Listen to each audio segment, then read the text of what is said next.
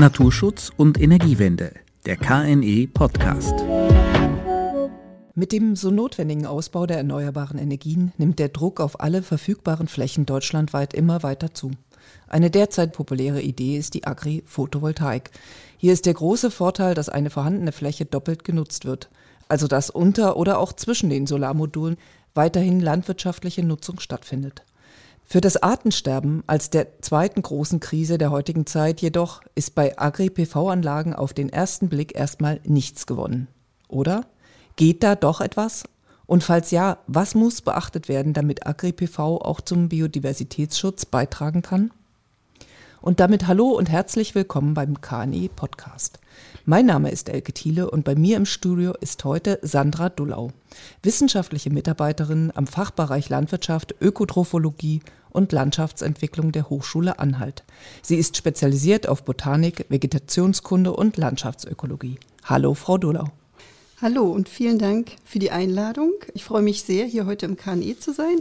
Frau Dullau, Sie forschen seit langem zur Biodiversität in Solarparks. Was genau erforschen Sie da und was ist an dieser Forschung so wichtig? Also genau genommen forsche ich seit langem an der Erhaltung und Wiederherstellung der Biodiversität in verschiedenen Grünland-Lebensraumtypen und hier ganz konkret zum Thema Bewirtschaftung und naturnahe Begrünungsmaßnahmen im Rahmen der Renaturierung. An dem Thema Solarparks forsche ich noch gar nicht so lange. Wichtig an dieser Forschung ist, dass die bisherigen gewonnenen Erkenntnisse aus der Grünlandrenaturierung oder Wiederherstellung wir jetzt auf Solarparks übertragen können und auch müssen, denn unter Solarparks entsteht viel Grünland. In der Regel ist das Ziel und auch Auflage für Solarparks. Solarparks entstehen an den verschiedensten Standorten mit verschiedensten Standorteigenschaften und nicht nur diese unterschiedlichen Standortbedingungen, die der Boden beispielsweise hergibt, sondern auch diese technischen Installationen sorgen dafür, dass Standortbedingungen kleinräumig abgewandelt sind. Wir verändern damit das Mikroklima, wir verändern damit die Einstrahlung, das Licht, das für die Pflanzen dann am Ende verfügbar ist. Und wir müssen jetzt daran arbeiten, die Maßnahmen, die wir aus der Renaturierung kennen, hier zu übertragen. Und dafür müssen die abgewandelt werden, eben aufgrund dieser technischen Bauten, die jetzt über den Flächen stehen. Wenn wir das ein bisschen globaler betrachten, was so wichtig an dieser Forschung ist, wir haben eine fortdauernde Biodiversitätskrise. Der Verlust der Biodiversität ist durch all die Maßnahmen, all die Anstrengungen, die bisher geplant und getätigt wurden, nicht aufgehalten worden. Und Solarparks bieten hier auch eine Chance. Sie nehmen Fläche in Anspruch und äh, wir müssen jetzt dafür sorgen, dass diese in Anspruch genommene Fläche auch einen Mehrwert für die Biodiversität generiert. Das Ganze ist jetzt eingebettet in ein großes interdisziplinäres Forschungsprojekt bei uns an der Hochschule Anhalt zum Thema Biodiversität im Solarpark. Dort geht es um Konzepte und den Aufbau von Demonstratoren zur besseren Vereinbarkeit von Photovoltaik-Freiflächenanlagen, Naturschutz und auch Landwirtschaft. Und dieses sogenannte BioDiff Solar-Projekt ist ein kooperatives Projekt der Hochschule Anhalt mit mehreren Unternehmenspartnern. Ziel ist hier die Entwicklung biodiversitätsfördernder und auch ökonomisch tragbarer Gesamtkonzepte für PV-Freiflächenanlage in die auch neue landwirtschaftliche Wertschöpfungsmodelle integriert werden. Und da kommen wir zum eigentlichen Thema, zur Agri-PV. Welche Punkte stehen hier im Zentrum Ihrer Forschung? Zunächst erstmal ist es so, dass Agri-PV-Anlagen ja sehr, sehr unterschiedlich ausgeprägt sein können. Es gibt da sehr verschiedene Konzepte hinsichtlich der Aufständerungen, als auch die Kulturen, die dann in solchen Agri-PV-Anlagen angebaut werden. Bei uns ganz konkret im Projekt geht es um vertikal aufgeständerte Modulreihen. Und dort interessieren uns verschiedene Fragen. Zum einen die Auswirkung der technischen Anlage auf Parameter wie die Windgeschwindigkeit, die Bodenfeuchte oder auch die Bodentemperatur und natürlich für die Pflanzen ganz wichtig die Verfügbarkeit an photosynthetisch aktiver Strahlung. Denn diese Module beschatten ja die Feldfrüchte, die daneben oder darunter wachsen. Bei den Feldfrüchten ist uns dann ganz wichtig zu schauen, wie ist der Ertrag, wie ist die Gesundheit der Feldfrüchte, wie wirken sich die Module aus. In unserer Testanlage am Campus Strenzfeld, die gerade entsteht, werden wir das uns ganz genau für Winterdurum, Sojabohnen und Körnerhülse anschauen. Und hier arbeiten wir ganz eng mit unseren Kollegen aus der Landwirtschaft zusammen. Andersherum interessiert uns natürlich auch, welche Auswirkungen die landwirtschaftliche Nutzung auf die technische Anlage hat. Denn hier gibt es beispielsweise Sorgen, wie sich die Ernte auf die Verstaubung der Module beispielsweise auswirkt. Und hier messen unsere Kollegen von der Photovoltaik dann den Energieertrag und testen dabei unter anderem auch verschiedene Modultypen. Und dann ganz speziell mein Fachgebiet betreffend, interessiert uns, welche Maßnahmen können wir denn an Agri-PV-Anlagen ankoppeln? Denn Agri-PV ist ja bisher eine Zweifachnutzung, Energieproduktion über die PV-Module und die landwirtschaftliche Produktion. Und wir haben hier aber ganz große Chancen, auch Maßnahmen und vor allen Dingen den Platz, Biodiversitätsmaßnahmen hier zu etablieren. Wie wirken sich hier beispielsweise Wildpflanzenstreifen auf die Feldfrüchte aus? Artenreiche Wildpflanzenstreifen führen die gegebenenfalls zu einer Verunkrautung der Feldfrüchte. Das sind Sorgen, die die Landwirte haben. Oder wie wirken die sich auf Insekten aus? Und hier erwarten wir durchaus positive Effekte, auch was Schädlingsantagonisten angeht, die sich wiederum positiv auf die Feldfrüchte auswirken, auf die Gesundheit. Haben Sie da schon ganz konkrete Ergebnisse Ihrer Forschung? Beispielsweise, wie, wie bewerten Sie die Verträglichkeit von Agri-PV im Vergleich zur bisherigen landwirtschaftlichen Nutzung oder im Vergleich zu herkömmlichen Solarparks? Also wenn man jetzt die, sich die Arten anschaut oder die Bodenverhältnisse oder den Wasserhaushalt, können Sie dazu schon was sagen? Also aktuell kann ich leider noch keine konkreten Forschungsergebnisse vorweisen, da die Testanlage auf unserem Campus in Strenzfeld gerade erst entsteht. Eine zweite Anlage, die wir in der Betreuung, in der wissenschaftlichen Begleitung mit haben, haben wir Wildpflanzenstreifen erst eingesät und dort ist die landwirtschaftliche Produktion auch erst angelaufen. Aber ich denke, im nächsten Jahr kann ich da mehr dazu sagen, zu ersten Ergebnissen Ende des nächsten Jahres.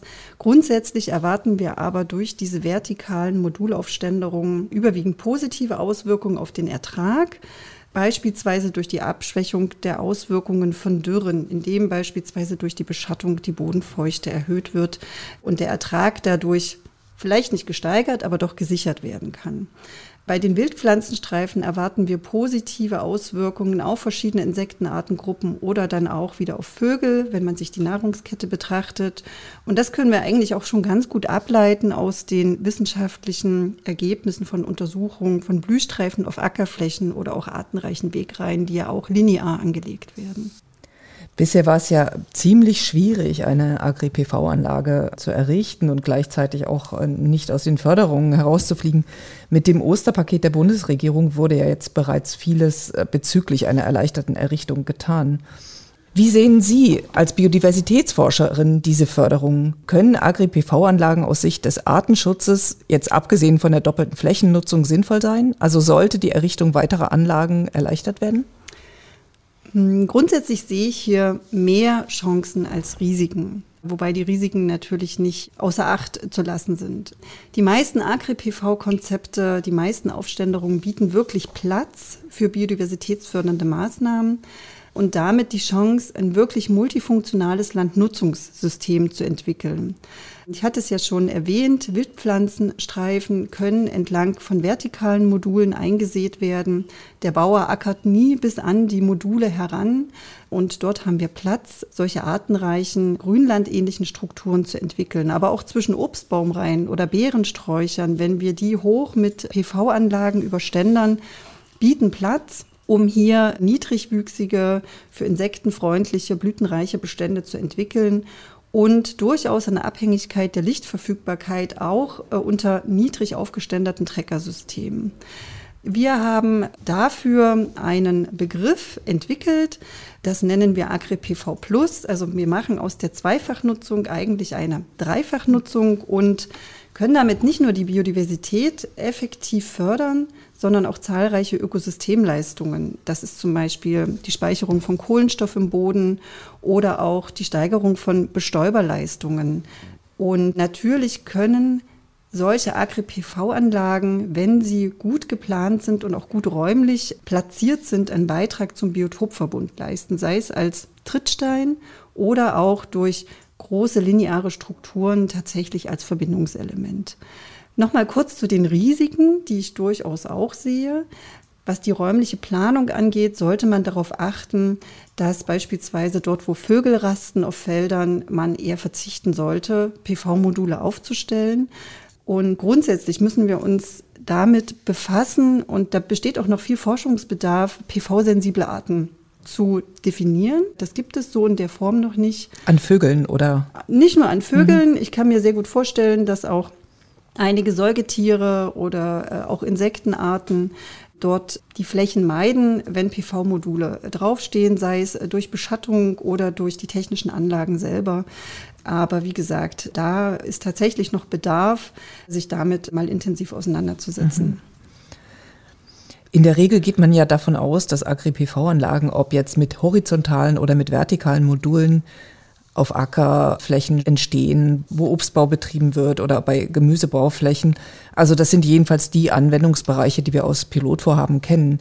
Halten Sie es auch für möglich, dass AgriBV auf Grünland stattfindet? Und falls ja, mit welchen Auswirkungen auf Grünlandgesellschaften wäre das denn verbunden? Also grundsätzlich müssen wir jetzt, glaube ich, erstmal Grünland definieren, worüber wir hier überhaupt reden.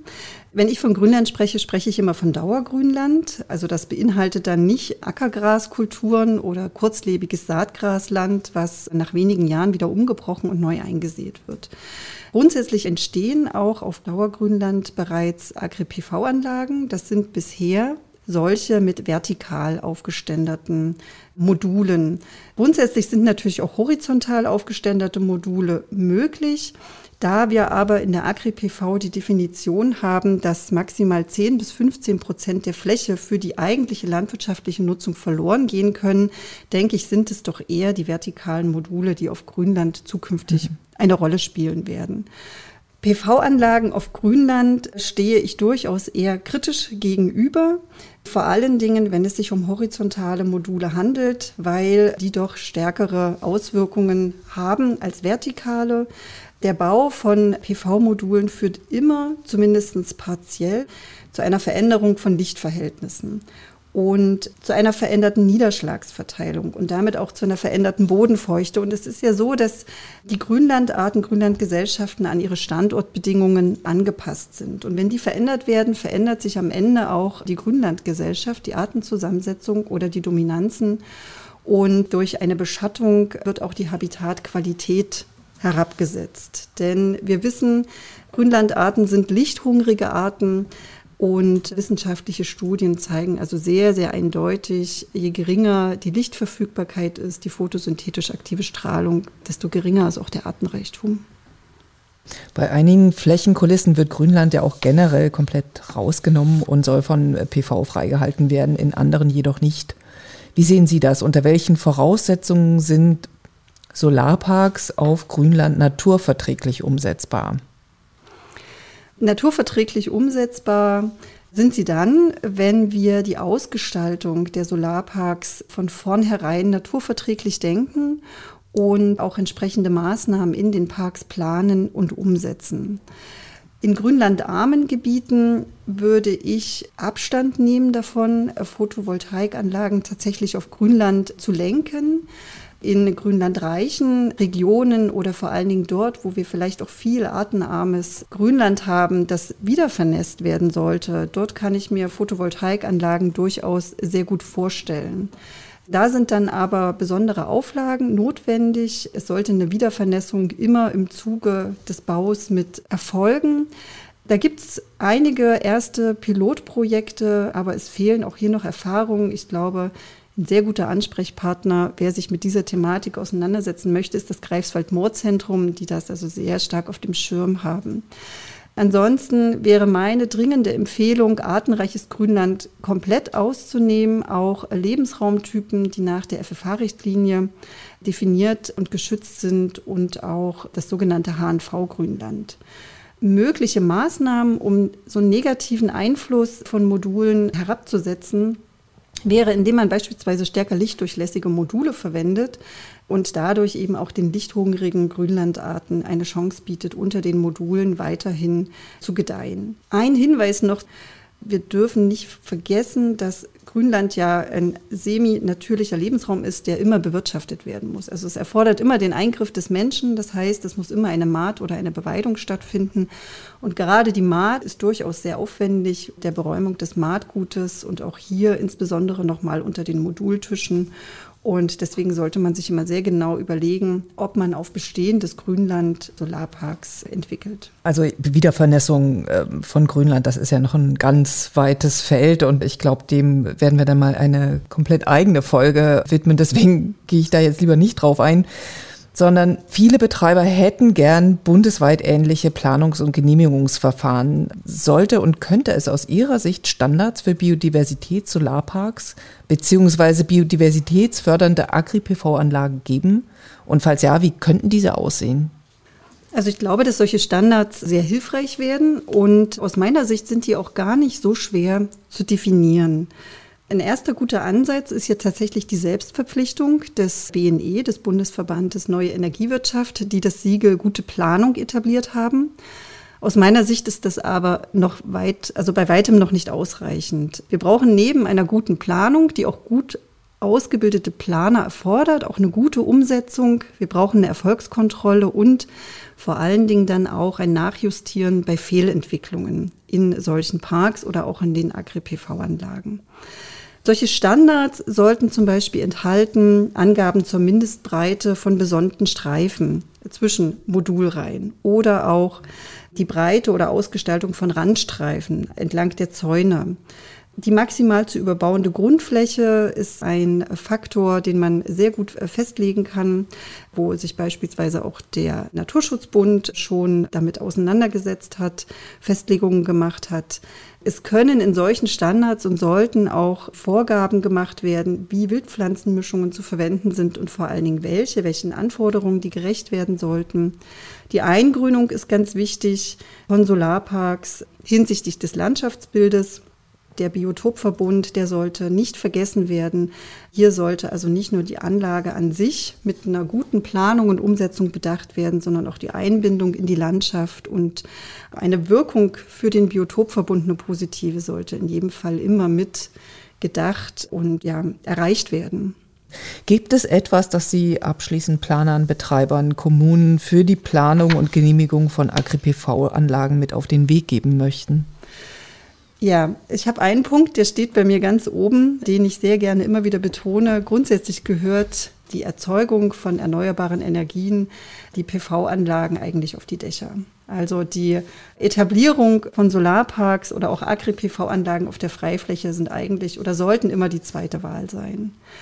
Den Kommunen würde ich sehr gerne mitgeben, dass sie in ihrer räumlichen Planung, die ja auch dringend für Solarparks notwendig ist, auch Agri-PV-Anlagen mitdenken und dort auch potenzielle Gebiete mit ausweisen, diese Nutzungsform nicht vergessen.